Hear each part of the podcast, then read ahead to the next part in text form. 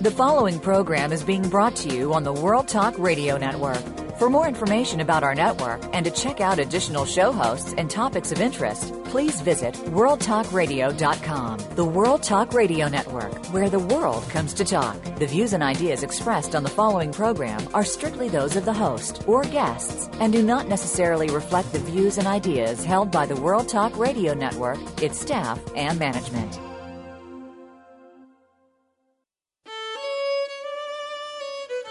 This is Gerry Prokopowicz with Civil War Talk Radio. Today in Civil War Talk Radio, we talk with two generations of the Boritt family of Gettysburg, Pennsylvania. In 1956, Gabor Boritt came to the United States as a penniless refugee from the Hungarian Revolution against the Soviet occupation. Today, after a long career at Gettysburg College teaching and directing the Civil War Institute, he is widely recognized as one of the leading Abraham Lincoln scholars of the last 50 years, author of such influential books as Abraham Lincoln and the Economics of the American Dream and The Gettysburg Gospel. With him today is the second of his three sons, Jake Boritt, whose new film, The Gettysburg Story, premiered last week and will be seen on public television. Join us today for a visit with Jake and Gabor Boritt on Civil War Talk Radio.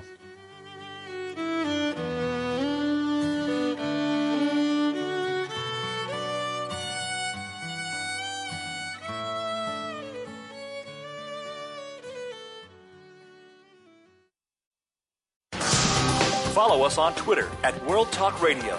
Get the lowdown on guests, new shows, and your favorites. That's World Talk Radio.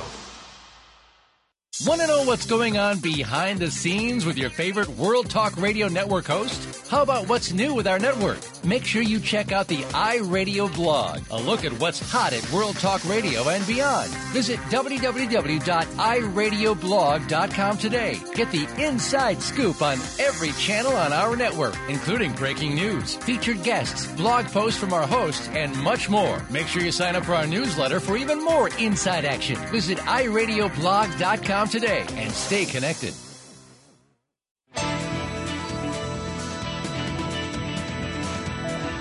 Listen. Listen.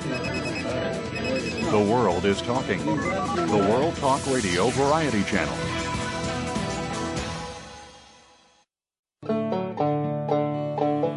Welcome to Civil War Talk Radio.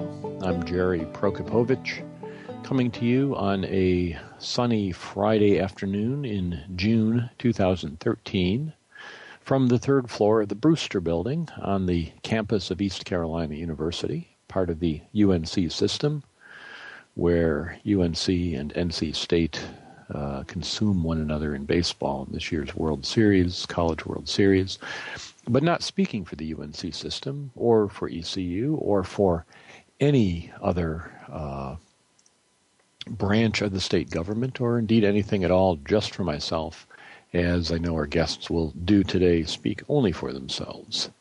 And the legal disclaimer completed, uh, I will add a bit of law enforcement news that uh, is absorbing attention here in Greenville, North Carolina. Apparently, a mass shooting seems to have taken place in our town earlier this afternoon uh, near the Walmart store. And the details are not very clear at this early point, but my wife called me on the phone to say she was out picking up dry cleaning uh, somewhat in that area and saw a lot of police vehicles. Uh, fortunately, she was not hurt by the gunman, who I presume was mentally ill to be shooting at people in a Walmart parking lot. Uh, uh, perhaps uh, shootings like this will occur in every town in America, yours as well as mine, eventually. And once all of us have had a loved one endangered by a madman with a gun, enough of us can vote for politicians with the will to keep firearms out of the hands of the mentally ill, uh, even if the gun lobby opposes that, the gun manufacturers lobby. Uh, I apologize for the political interjection there, but this was too close to home today to uh, I'm still a little bit shaken by the uh, the phone call uh, to to find out. Uh, fortunately, that my wife was okay, but uh, somebody's loved one isn't. anyway, uh, we'll we'll put that behind us. Uh, move on back as we do each week to the Civil War era, and talk about Civil War history. Last week there was no live show. I was away. Uh, serving as the guest historian for Matterhorn Travel and their This Hallowed Ground tour. And I want to say what a uh, wonderful experience that was. Uh, this was a very well designed and compact trip for people interested in uh, in the, the history of the Civil War era. Uh, we, when I first saw the itinerary, I thought uh, you can't be serious. Monday, uh, one no Sunday afternoon at Manassas, Monday at Harper's Ferry and Antietam, Tuesday and Wednesday at Gettysburg, Thursday at Fredericksburg and Chancellorsville, Friday at Petersburg, specifically at Pamplin Park, uh, which, if listeners, if you've never been there and have a chance to go, uh, you, you must see. Uh, dinner at Harrison's Landing that night, Saturday, Appomattox. Uh, it was uh, an incredibly busy uh, week, but but well designed and just filled with insights and, and interesting things to see and do. And the uh, Civil War talk radio was never far from my thoughts as people uh, from the show were connected with uh, what, what success uh, I had in teaching the Civil War to the, the travelers on this tour. For example, at Manassas, a longtime uh, listener and supporter of the show, Frank Beecham, had sent me a note uh, saying uh, he was in the area and, and, would like to meet me there. And I thought, great, we've corresponded. I can meet face to face. What I did not know was that he would uh, uh be there outside the bus when we arrived, uh, fully uh, uniformed and accoutred as a member of the 4th U.S. Regular Infantry Regiment. So, without missing a beat, it was all as if I'd planned it that way. I had him give a a brief but excellent presentation to the tour group about the uniform and materials he was carrying. It, to the the tourists, they thought it was as if I'd planned it that way. So, Frank, thank you for making that go so well. Uh, later in the week at Fredericksburg, uh, a recent guest on the show, Chris Mackowski, greeted us there. Uh, we worked out an arrangement where he was able to meet us and be flexible when our bus was late. Uh, but he took us to see the lesser known uh, right flank of the Confederate Army at Fredericksburg, the Prospect Hill area where, as he describes in his book uh, Simply Murder, which we talked about on the show earlier this year, where the the real Battle of Fredericksburg took place, and he was able to show us some sites. And then, uh, when the tornado warning uh, uh came up, uh, he also helped keep our group calm and happy in the um, the basement of the visitor center, along with uh, the other rangers on duty there that day, who all did a a wonderful job keeping everybody happy. Uh, another Civil War talk radio guest who helped make this tour successful was Michael Weeks, who was not there physically, but whose books, uh, Civil War Road Trip, uh, Volume 1 and 2, I took with me, and they were uh, really indispensable. They're very useful guides for seeing these sites and uh, helped me out a lot and were interesting to read as well. So I offer an unsolicited testimonial on behalf of those uh, those books. So it was a great trip. I met many interesting and well-read people who were taking the tour, who were interested in the Civil War, and also really enjoyed the opportunity to talk to those on the tour who were there because someone they knew was going, and, and who weren't all that interested beforehand in the subject, uh, it was great to introduce them to uh, this era of our national history and show them things they'd never seen before. And I saw a lot of things I'd never seen before. I can't wait to do that again. So it was a great week. If you ever get a chance to take one of these kinds of trips, I highly recommend it. In Civil War Talk Radio news, uh, as mentioned two weeks ago at our last live show, there are big changes ahead. Uh, next week will be the last show in the current time slot from the current web host of World Talk Radio. World Talk Radio is uh, has been the home of Civil War talk radio for many years, but uh, I looked at the website recently uh, today, in fact, for the first time in I don't know years, at the World Talk Radio website, and there's only a few shows left there. Uh, we're one of them, but we're like the last occupied storefronts in a dying mall. But World Talk Radio is uh, owned by or partnered with or has some relationship with the thriving uh, enterprise called Voice America, uh, another t- internet talk station. And so we're moving to Voice America. Uh, same corporate overlord, same structure. Nothing will be different from the show's point of view. We'll have a new web address, www.voiceamerica.com slash show slash 2205 slash civil war hyphen talk hyphen radio. But you can always go to our companion website, impedimentsofwar.org, and that will still be there in the same place. Same links to the, the pre recorded shows, they'll still be there. Uh, and uh, those things won't change. The main thing that will change if you listen live to the show on Friday afternoons, as uh, uh some listeners do, will be on Wednesday evenings at 7 p.m. starting July uh, July 1, whatever the first Wednesday is in July, and when our live shows resume in late August, it'll be Wednesdays at 7. So a new time. It'll be interesting to see how that works out. I won't have to take time out of my day, but I won't have an excuse for closing the office door and telling everyone to get lost for 60 minutes on a Friday afternoon. Uh, should work out okay. Uh, as my mother points out, we will now be competing live with uh, both Jeopardy and Wheel of Fortune in her local TV market, and I don't know how I'm going to fare against that competition. Uh, but uh, you know, Alex Trebek is a worthy opponent, and we'll give him a run for his money. So that's what's coming up uh, in the future. When we come back in the fall, Lou Masur will be our first guest. We'll talk about Lincoln's 100 Days. Tom Huntington will be with us with a uh, interesting, unique book on uh, General Meade at Gettysburg, discovering the unknown victor of Gettysburg. And we'll have many other uh, interesting topics lined up, uh, some of which I was able to organize this past week as I went to all those sites. So, lots going on. Keep checking www.impedimentsofwar.org to see where the show uh, is headed, what we're doing. If you want to contribute to the show, uh, you can always do that with the PayPal button there. Send your dollars to Civil War uh, TR at AOL.com.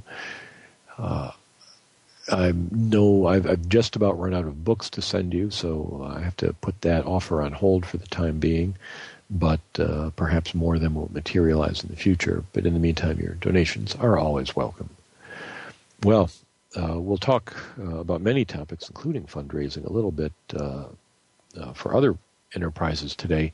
Uh, as we bring in our guests, Gabor Boritt, one of the legendary Lincoln scholars of the 20th and early 21st centuries, and his son, the filmmaker Jake Boritt, who's produced a new film, uh, The Gettysburg Story, that had its premiere last week. Uh, Jake and Gabor, are you there? Uh, yes, I'm here. Ah, Jake, welcome to the show. Thanks. Thanks for having me. Uh, it, it's uh, good to have you on. Uh, we've been corresponding. Uh, I first got uh, news about your your your film from a, a, mass email, and it looked interesting, and I, I thought I should pursue this. And it also gives me a chance to make up a, a long ago incurred debt to your father to invite him back on the show. We we tried to do this years ago, and, and circumstances interfered. Uh, will we get a chance to talk uh, with your dad today? Yeah, I believe he was going to call in. He had said he had tried to call in and was disconnected, so maybe he'll be on again if he's not on. I'm now. speaking. You, I, you can hear me. Can you hear me now? I yeah, Gabor, I can hear you. How are you? I'm fine, thanks. It's wonderful to see you again or talk it, to you. Yeah, same to you. It, it, it uh, old friend, it's been far too long uh, uh, since we've been able to talk. how are you doing? My life is good, but mostly I'm here because what Jake is doing, I can't quite believe what he's doing. is so interesting to me. And uh, I guess I'm here basically because, uh, you know, I, I, I've been giving battlefield tours for a lot of people over many, many years. I lived here for 30 some years at our own farm and mm-hmm. took battlefield tours with all sorts of people from the, from the President of the United States, and Jake, of course, was centrally involved as well, to, to Sandra Day O'Connor, or, or, or I talked for quite a bit with Colin Powell. Mm-hmm. Uh, uh, well, I, I can go on. Elie Wiesel. I took battlefield tours for all kinds of people, but I never quite seen what Jake is doing. Uh, I've, as I said, I've given battlefield tours for a lot of people, and and and uh, what I see now is so different. It, it the the battlefield itself is is different. You, as you pointed out, you live right on the battlefield at your your beautiful old home. The the farm uh, at the ford is, is just a, a, wonderful place. So so you've been there many years, and Jake grew up there. Um, uh, how how do you see his work giving you a different view of the battlefield? Well, he he's the one who should say see it. Plus, I don't have an he, I don't have I have an accent. He doesn't. but more, more important, uh, you know, here at the opening here, uh, whether I don't know, 600, 600 people uh, listening to what he was for his film. Mm-hmm. And the end of it, there was this standing ovation. Uh-huh. I mean, these, uh, I, I couldn't, and uh, most importantly, I saw a, a version of it in New York two weeks ago, mm-hmm. and I couldn't fully understand uh, really what's happening clearly. And now I fully understand that you can see the place I like I've never seen it before. I can go up on top of Lee mm-hmm. from the top. Well, it, it's.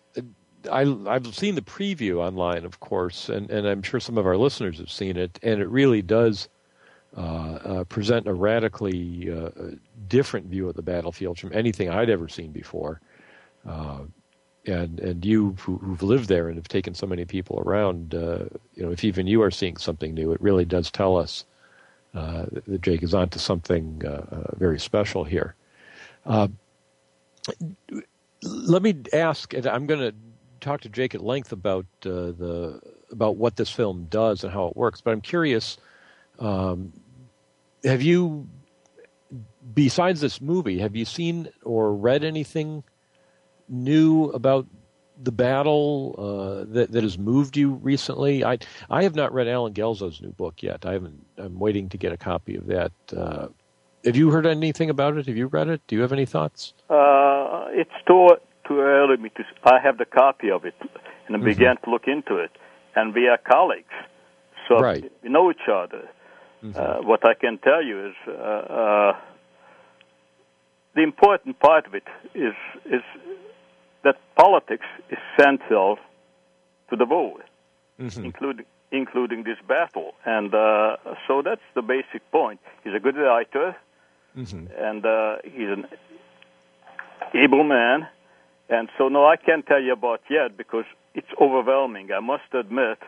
It's a big book. uh, it's a big book. Yeah. And well, not on, go go ahead. I say I haven't I, I haven't got my copy yet. I'm looking forward to it, but it, it it's going to take some time to, to digest that. Exactly. 700 pages a long book, if I remember right. I don't have it shown to me. Well, we're going to take a short break now, as we do. Uh, we'll we'll take a, a, break for some announcements. We'll come back in just a minute.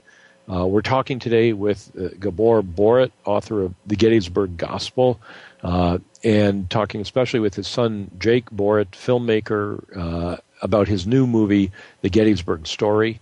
I'm Gerry Prokopowicz, and this is Civil War Talk Radio.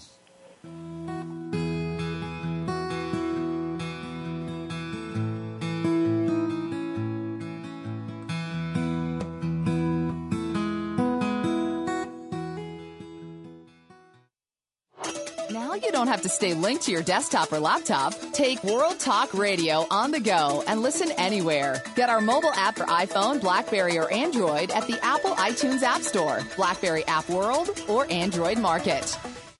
Step up to the microphone. View the finalists right now on VoiceAmericaKids.tv. America's next great star is waiting to be discovered. Step Up to the Microphone is an exclusive presentation for VoiceAmerica.tv, where you can see and hear America's next top child star. The program is hosted by Voice America's own Cassie Frazier, and new episodes will be available every week exclusively at VoiceAmericaKids.tv. You can say you saw them at the beginning of their superstar career. Tune in to VoiceAmericaKids.tv. We're making it easier to listen to the World Talk Radio Network live wherever you go on iPhone, Blackberry, or Android. Download it from the Apple iTunes App Store, Blackberry App World, or Android Market.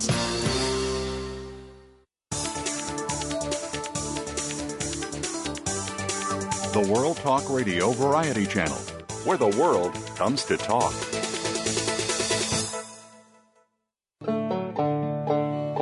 Welcome back to Civil War Talk Radio. I'm Gerry Prokopowicz, talking today with Gabor Boritt, author of The Gettysburg Gospel, subtitled The Lincoln Speech That Nobody Knows. Uh, also, uh, legendarily author of Abraham Lincoln and the Economics of the American Dream, one of the great books of the 20th century on the, the Lincoln topic. Uh, we're talking uh, with Gabor also in a few moments with his son Jake, who has just produced a remarkable new film called The Gettysburg Story. We'll get into that in just a moment. Uh, Gabor, I just wanted to, to tell you how good it is to hear your voice and, and chat with you. I was in Gettysburg last week with a tour group uh, uh, on a bus. We we were scheduled every minute that we were there, and as we drove along Seminary Ridge, I was looking off uh, not toward Pickett's Charge, but the other direction, and, and thinking, ah, you know, there, there's a friend of mine lives right right around the corner here, uh, but there was no time to, to stop and work in a visit, unfortunately. But it would be uh, uh, it would be very good to come out and, and see you again. Are you working on anything? Are you giving talks? Are you just enjoying uh, the quiet? Uh, what are you up to these days? Well, I enjoy myself mostly. I must admit, I do write a modest amount. Uh, but basically, what I enjoy is uh, we have a farm. I work physically a fair amount, uh, and uh, the place is beautiful. And uh, we have lots of friends, and I'm invited for a few things, which which is wonderful. But basically, what I do best is to work some and slowly because I had a few issues myself. But mm-hmm. beyond that, uh, I enjoy life. Yeah, well, it's a, it's a good place to be, and and. Uh uh, you know, a wonderful place to do it. Well, I want to thank you very much for coming on the show. I know you've got uh, a full schedule and other things, and I, I, really want to talk about the Gettysburg story. So, uh, thank you very much for, for being on the show today. It's a pleasure to see you again. And you too. Take uh, care. You take care, Gabor. Always good to hear from you. I, listeners, I can hardly tell you the, the debt I owe to uh, uh, Gabor, uh, who for many years was the uh, director of the Civil War Institute at Gettysburg College and uh, the professor of Civil War Studies there. Uh, but he was one of the people I met when I first entered the the Lincoln community in the early 1990s, working at the Lincoln Museum in Fort Wayne, Indiana he was uh, you know a welcoming colleague at the time and and has, has given me ideas and support uh, uh, through the, the decades since then and it, it is a, uh, an honor and a pleasure to have him on the show. I want to turn now from the past to the future of Civil War studies and uh, uh, bring Jake back back up here, who has produced a film called The Gettysburg Story, and I first came across it, uh, Jake, as I mentioned uh, briefly in the first segment. When I got the email, uh, it was in the fundraising stage through Kickstarter. Uh, right. How did tell us how that went, and tell our listeners, uh, uh, for those who like me may not be on the cutting edge of things, how Kickstarter works, and how did it work for you? Uh, well, Kickstarter is a is a crowdfunding platform. It's an online platform in which you can put out a project. It's a popular place for films, independent documentaries like my own, to uh, go look for funding from people that are like minded, interested, or want to support the uh, the project. And so you don't you don't quite know how it's going to turn out. It's you don't you don't have a finished project looking for funding, and so you try to uh, go out and see if you can raise some funding through it. And so Kickstarter on uh, on March 1st, it's probably around the time you got the email, and our initial goal was uh, twenty five thousand dollars. Now with Kickstarter, it's, it's all or nothing, so you have to meet your goal or you don't see a penny of it. And via really almost any means, mostly online, you try to find people that will support your project, whether they're going to give ten or twenty or thirty dollars, or sometimes it can be thousands of dollars. And uh, very quickly, you know, we, we thought we had something different and unique, and we knew Gettysburg was a popular topic, and this is certainly the year to do anything about Gettysburg. And so, uh, but still, you know, it wasn't finished yet. We needed some funding to complete it and to really achieve the level we wanted with the film. And uh, so we launched it, and uh, sure enough, within a week, we were we were, you know, had re- reached ten, twelve thousand dollars, and then sent out a couple of mass emails to uh, a, a lot of people that we had met involved with the Civil War and uh, history. And then, sure enough, like in a matter of a day, we reached twenty five thousand, and then over the course of the next couple of weeks, it lasted for thirty days. We we got to over sixty six thousand dollars, which is um, and then plus a couple other people that made contributions directly to public television, we tripled our initial goal. So it was very successful uh, from the standpoint of what we were hoping to raise, and it really benefited the film greatly and uh, allowed us to to uh, bring in some really good specialists on some of the motion graphics and some of the technical aspects of the film, and finish at a level that that we were only hoping to until we achieved. So it's really a way. Kickstarter was a way to reach an audience before we had a finished film and make it a better better part of a better project. But also, it was in some ways it was uh, a little bit of, of marketing, if you will, and we kind of built a buzz around the film because what we were doing, no one had seen before. Our film is primarily based on cinematography from aerial drones mounted with high def cameras, as well as uh, motion control time lapse. And so it was really sort of state of the art technology. We had amazing cooperation from the National Park in Gettysburg and had access overnight for long periods of time and really got some footage that, that one wasn't able to be shot even a couple of years ago because the technology didn't exist, and two, you needed pretty special permission to shoot it at the national park, if at all.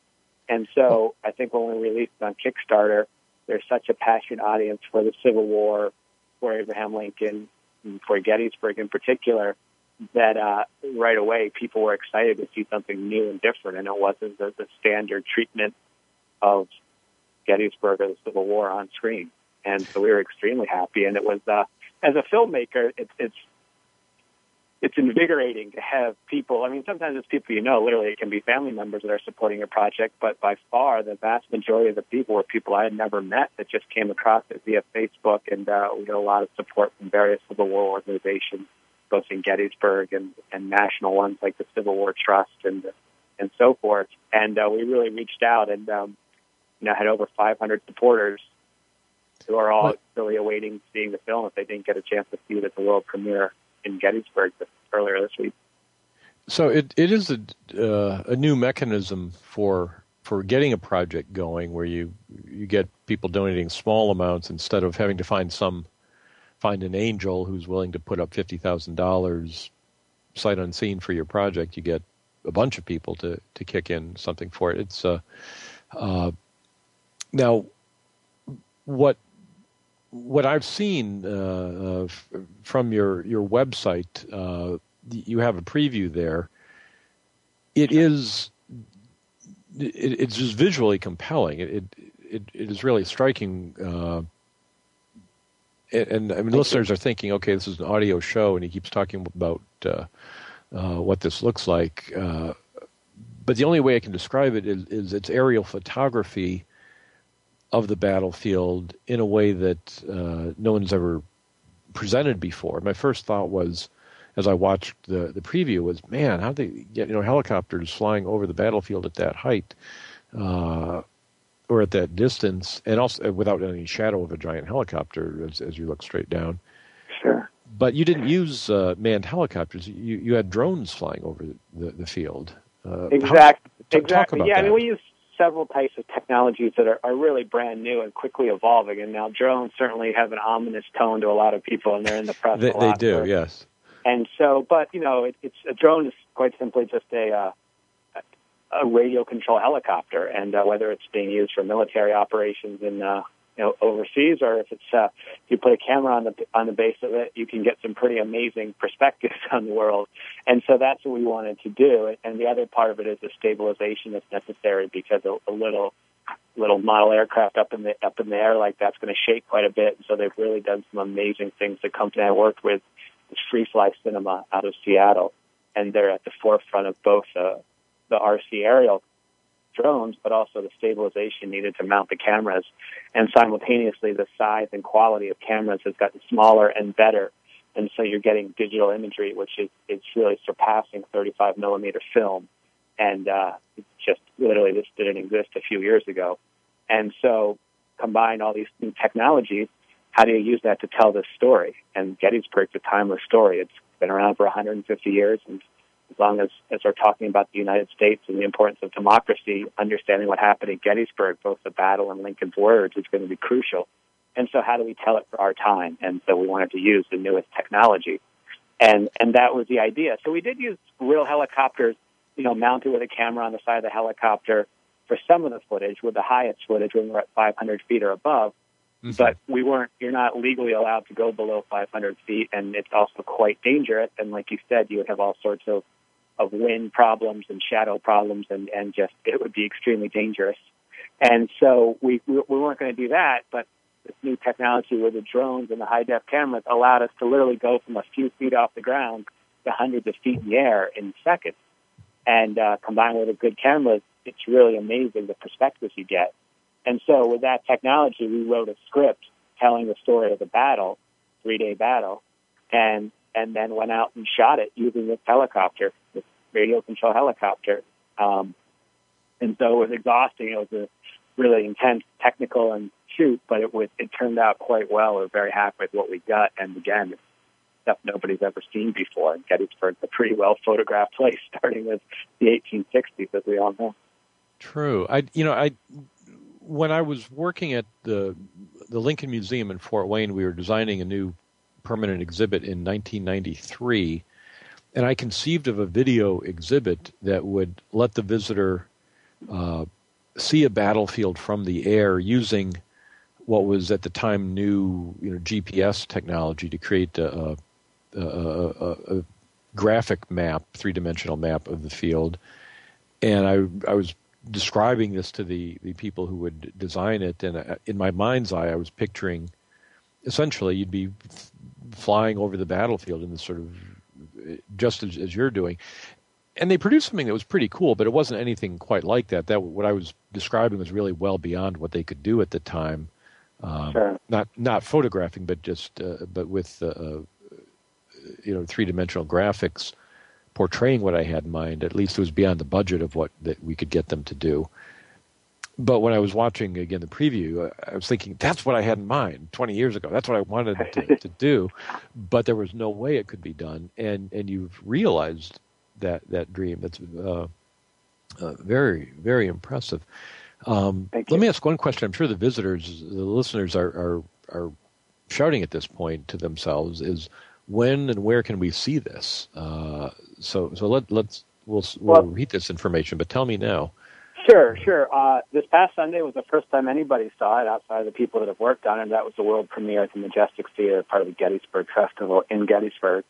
And then starting next week, we're going to start a two-week run at the Majestic Cinema in downtown Gettysburg, just a half a block from Lincoln Square, where Lincoln spent the night, and uh, right next to where he got off the train on his visit to Gettysburg. And so it'll be two weeks at the Gettysburg Majestic Theater, uh, twice nightly, as well as weekend matinees. It's going to have another screening on July 5th at the Gettysburg Museum and Visitor Center during their celebration of the 150th.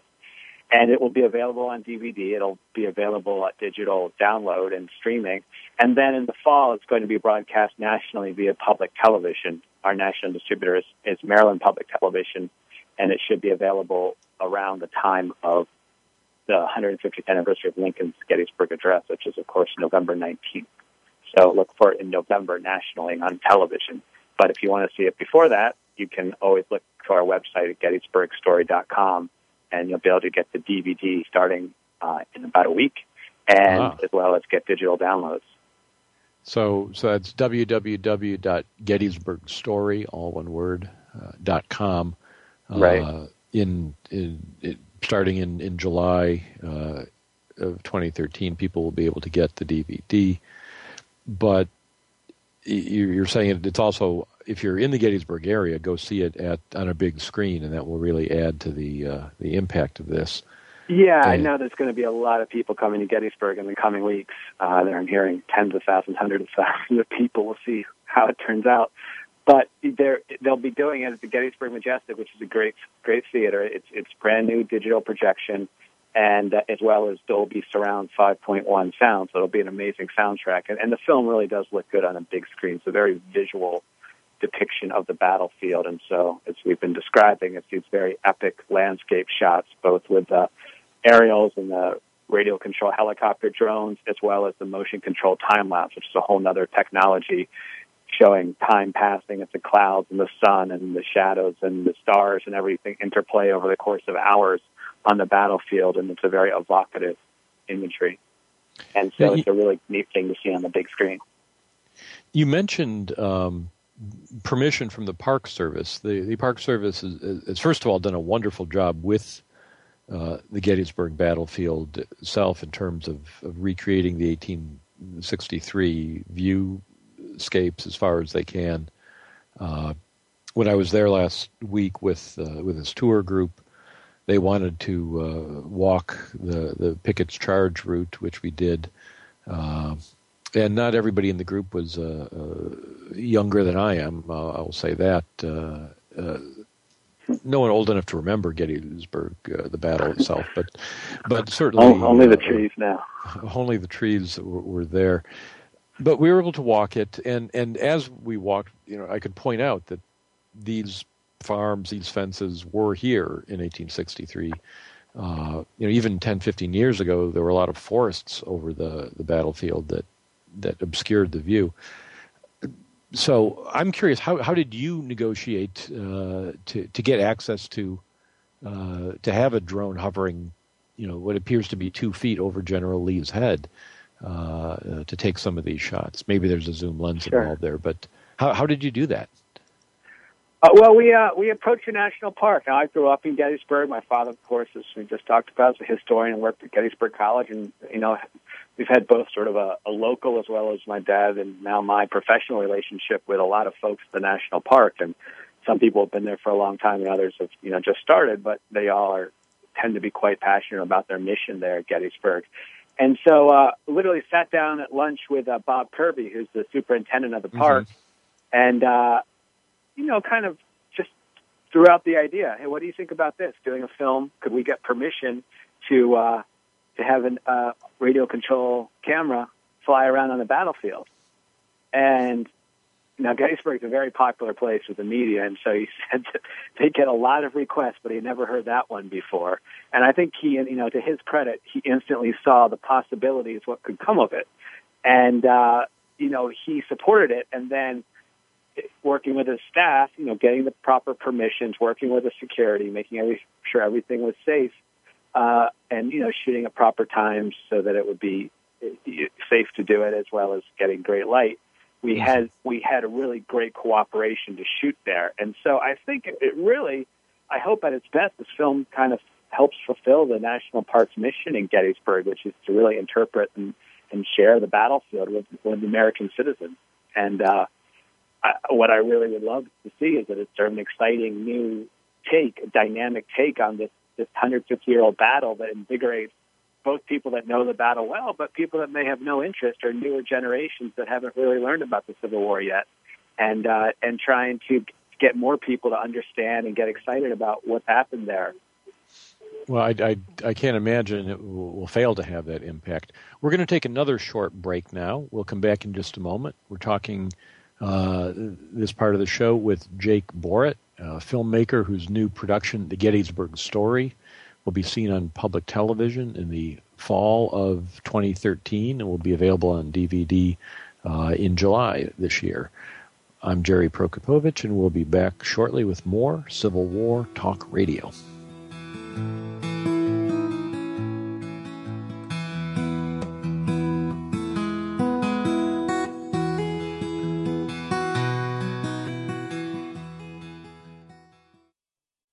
Become our friend on Facebook. Post on our wall your thoughts about our shows and network. Visit facebook.com forward slash World Talk Radio. We're making it easier to listen to the Voice America Talk Radio Network wherever you go. In addition to listening live, you can check out information about your favorite talk show hosts, discover new talk show personalities, add shows to your list of favorites, and listen to all our show archives on demand. All from your iPhone, Blackberry, or Android. Download it from the Apple App Store, Blackberry App World, or Android Market, and get ready to tune in. The Voice America mobile app, powered by Aircast.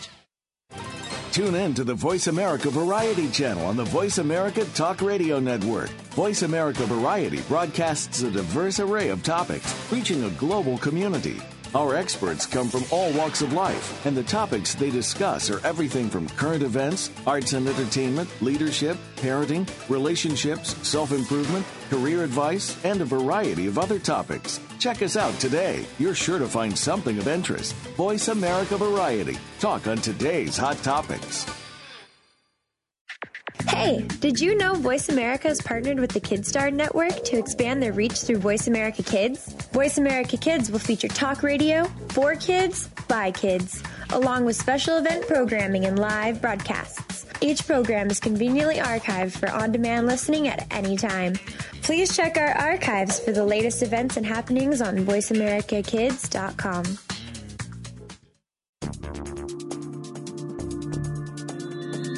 Listen. Listen. The world is talking. The World Talk Radio Variety Channel.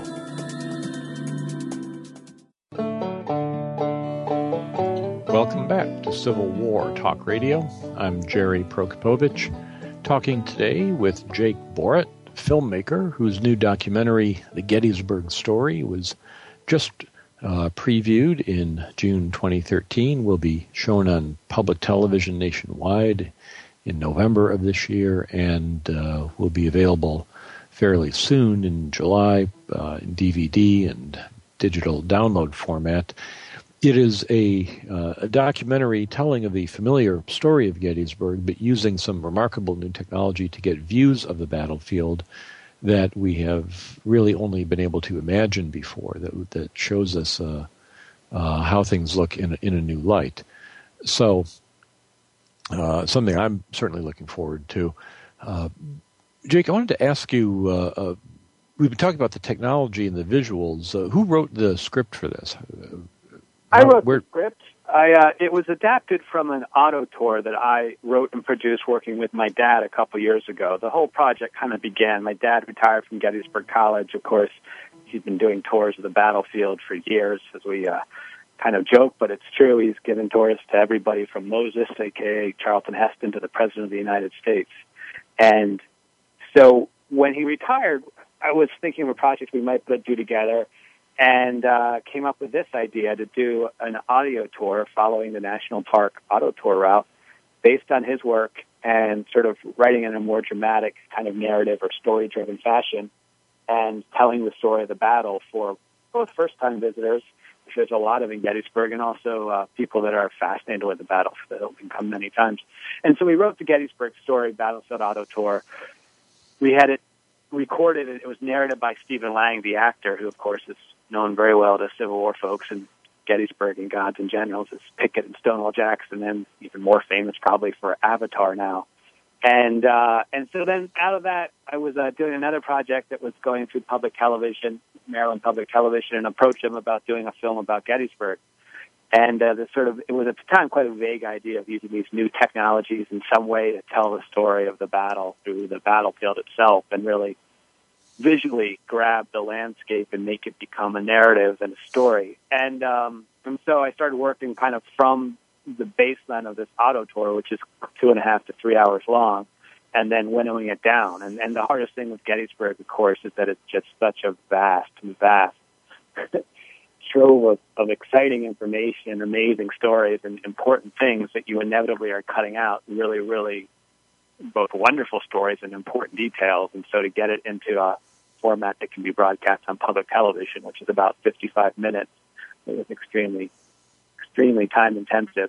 Um, and so I wrote the script over the past year and uh, sort of shot. You know, last year when we we shot it, we shot to the script, but then in the editing, it was refined even further, and the and the film really became very visually driven. In fact, the editor I worked with, Ira Maestrich, and I sat down and and I was really just telling him that cut this film visually. Ira knows Gettysburg mm-hmm. very well, and so he was confident enough to understand the geography and the different places to know that well, that that hill is different from this hill. You know that this is this is Culp's Hill, and that's extremely different than whatever hill is, you know, Powers Hill or something just beyond it. And to understand the difference between the stone wall that Armistead goes across versus the stone wall, you know, 500 yards away, and and that they're very different to someone that understands Gettysburg.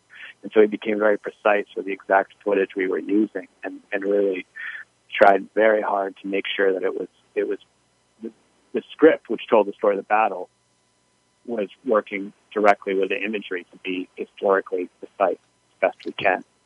And, and that uh, will be very welcome, I think, to uh, uh, listeners uh, to this show and, and, people who are passionate about Civil War history because uh, so often you, you, get the opposite uh, where you know any any bit of footage will do, any stone wall will do, or any group of six reenactors running across the hill can work for a narrative of, of Pickett's charge. Um, and to, to, have somebody who actually knows the difference between Culp's Hill and Powers Hill, uh, not only writing it but also uh, filming it, is is going to make this very, I think, successful. Certainly, with uh, again with an audience that that cares deeply about it.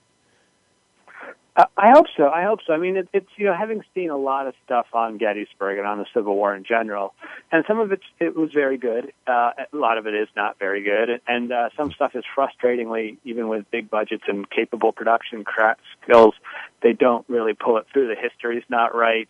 They uh, they skip over important details. They focus on seemingly trivial things, and oftentimes, and maybe being local to Gettysburg, what's most frustrating is that they don't really celebrate or show the place itself, which is, is really hallowed ground, uh, when it's available. And now, you know, whether it be shot in South Africa or it be shot on a, a film lot someplace else, and you know, there's reasons for that. But our film, mm-hmm. we very much, and through the cooperation with the national park, we're able to show the exact places where these events happen, and, and they're so brilliantly preserved by by the national park that they exist, and in many cases, they exist almost as they looked in 1863 and so that's that's crucial. And, and then the challenge really became once you have this sort of vast collection of, of a basically landscape, dramatic landscape cinematography, how does that work into an exciting story? How does that work to make a good film?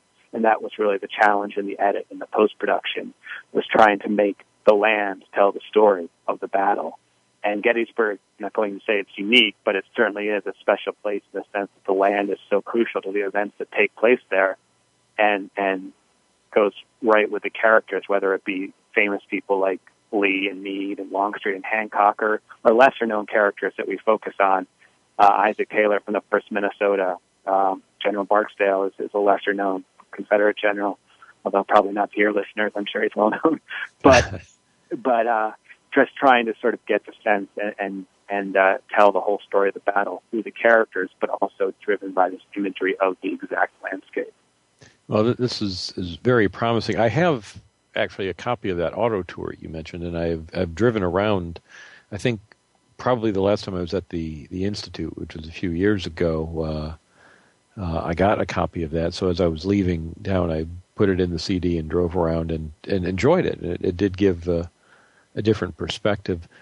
There was. Thank you. There, there was one moment I wish I could remember specifically where uh, Stephen Lang, the narrator, uh, advises looking at something, and, and maybe, maybe there's something at the beginning of the thing that warns you not to do this, but there are moments where the driver should not be looking at what you're talking about, or you're going to run head on into uh, traffic in the other lane uh, uh, if, if, you're not paying attention. Uh, but I remember when it happened, it made me laugh out loud because it was it was just amusing.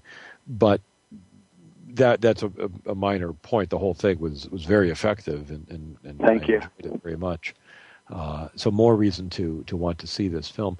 Let me ask you uh, about growing up on in uh, America's most famous small town. Uh, uh, you were born uh, in Gettysburg. I was actually born there. I, my my dad was at uh, what was at Memphis State University when I was born. So I was born in Memphis, Tennessee, uh, okay. and uh, a few years later, he got the job at Gettysburg College and moved there. Uh, and I started kindergarten in Gettysburg, and um, and so been there. You know, grew up there, and uh, so yeah. I mean, I grew up in, in the home that we lived in. My parents still live there. Is a uh, is a Civil War era farm. It was built around 1800. It was both a stop on the Underground Railroad before the battle. It was occupied by a tenant farmer, a free black man named Basil Biggs, who's somewhat famous for both being part of the Underground Railroad, according to his obituary, as well as uh, being one of the men hired to uh, do the reburials for the National Cemetery, where Lincoln, of course, spoke. And there's an amazing picture of, of of Basil Biggs and some others doing this really grisly work of reinterring the bodies, digging up the bodies and reinterring the bodies. And then during the battle, it was actually a, uh, it was General Barksdale, who I just mentioned. It was, it was Barksdale Brigade Hospital. And there we found all sorts of artifacts, bullets, even a bayonet, full bayonet. My mom pulled out of the garden once. Didn't know what it was. But she thought it was a piece of farm equipment, but I was, saw it when she stuck it in the ground. I said, why is there a bayonet here? And it was clear. Wow. So it's, uh, I don't think that's uncommon if you live on a farm near the Gettysburg battlefield. Now, of course, you're not allowed to go relic hunting on a national park, but on private property, we've gone out with metal detectors and pulled all sorts of bullets and um, even bullets that have teeth marks, meaning that they were used uh, probably when they were doing surgery. Yeah, the surgeons, yeah. Yeah. Wow. So, so, I'm so sure that, you've that, seen those. So it must have had a, you know, obviously an impact. It, it's just hard for to, to conceive of, of growing up there where t- to everyone else uh, you would say that that's the ridge where uh, you know where Barksdale's men formed up, and you might look at the same place and go, "Oh, my first girlfriend lived on that house," uh, or something to that effect. That, that it, for you, it's a personal landscape, not just a historic one. Yeah, well, that's true. I always it's a very very short story, but I um good friend, their last name was Trostle, which is an old, old local Adams County Gettysburg name. And uh, I saw them; they were working on the farm, and uh, it was actually the Codori farm, of course, the farm right in the middle of Pickett's Charge there. Mm-hmm. And to this day, I still get confused between the Codori farm and the Trostle farm, simply because my friend, the Trostle, were working on the Codori farm, and so in my head, that was where the Trostles were.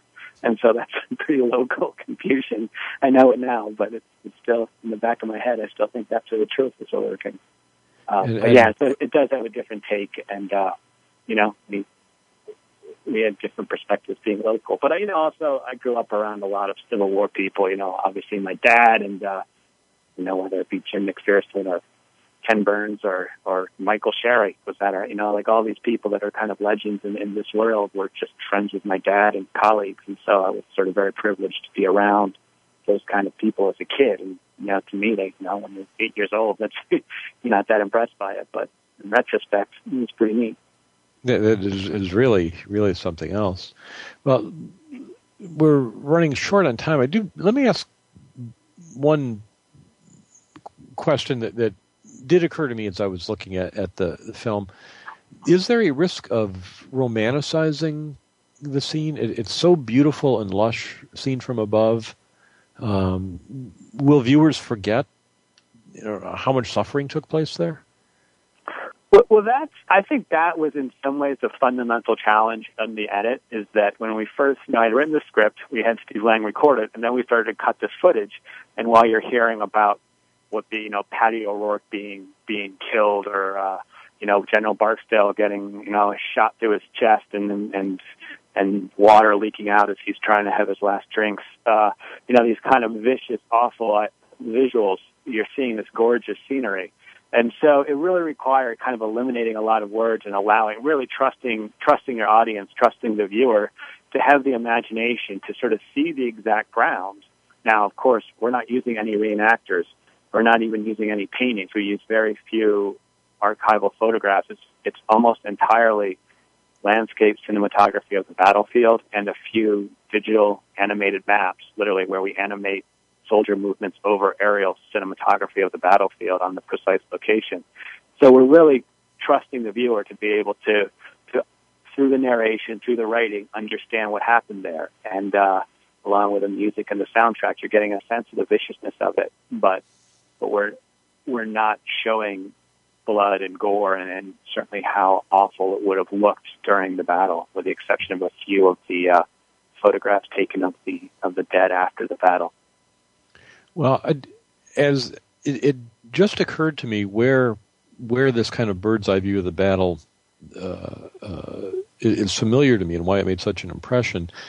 And that is uh, a source that many of the guests on this show and many listeners who are uh, closer to my age than yours, who, who may have been uh, kids during the centennial uh, in the 1960s, is Bruce Catton's Centennial History of the Civil War, the American Heritage volume, which did include a number of lush landscape photos of how of battlefields as they looked in his day in the 1960s, but also had these maps drawn uh, by David Greenspan that were bird's eye views of battlefields as if you were hovering over them with everything reduced, with, with the soldiers shown on the battlefields and the towns, but he would draw 100 tiny soldiers where 10,000 might have actually fought. Right. But it, it made everything down to scale, and I know very few people of my generation in the Civil War community who weren't really taken by those maps. Uh, do you know what I'm talking about? Are you familiar with those? Yeah, I knew that. I actually knew that book well as a kid. It's a big, sort of a hard, big, thick, hardbound blue cover. The yes, one I had was a that's blue the cover one. with gold writing. Yeah, yeah, no, I, I love those maps. And yeah, that was neat. And big picture of Stonewall Jackson in there. Yes, yes, uh, silhouetted. That that's exactly what uh, what your movie may be. That same thing to another generation. Uh, we're just about out of time. Let me ask you: if somebody missed the Kickstarter fundraiser but wants to contribute to this project, is that still possible? Sure, they can visit our website again, GettysburgStory.com, all one word, GettysburgStory.com, and uh, we have a uh, online system, PayPal, set up. And if if you're interested in being part of it, you can still be part of the project. And uh, and just like the Kickstarter campaign, you'll receive rewards depending on your level of backing. You know, ranging from a, a digital copy to DVDs to even in some cases credit in the in the closing uh, backer credits of the film. So, uh, listeners, you can still take part in, in being part of this really remarkable new look at the Battle of Gettysburg. Uh, if you want to do that, and you won't want to miss uh, watching this movie when it's done, I'm looking forward to it. Jake, thanks so much for being on the show today, and please say thanks to your dad for me. I'll do that. Well, thank you. It's great, and thank you for the invitation. It's wonderful to talk about it, and I, I hope a lot of people will be able to see the film. And and listeners to Civil War Talk Radio, as always, thank you for listening.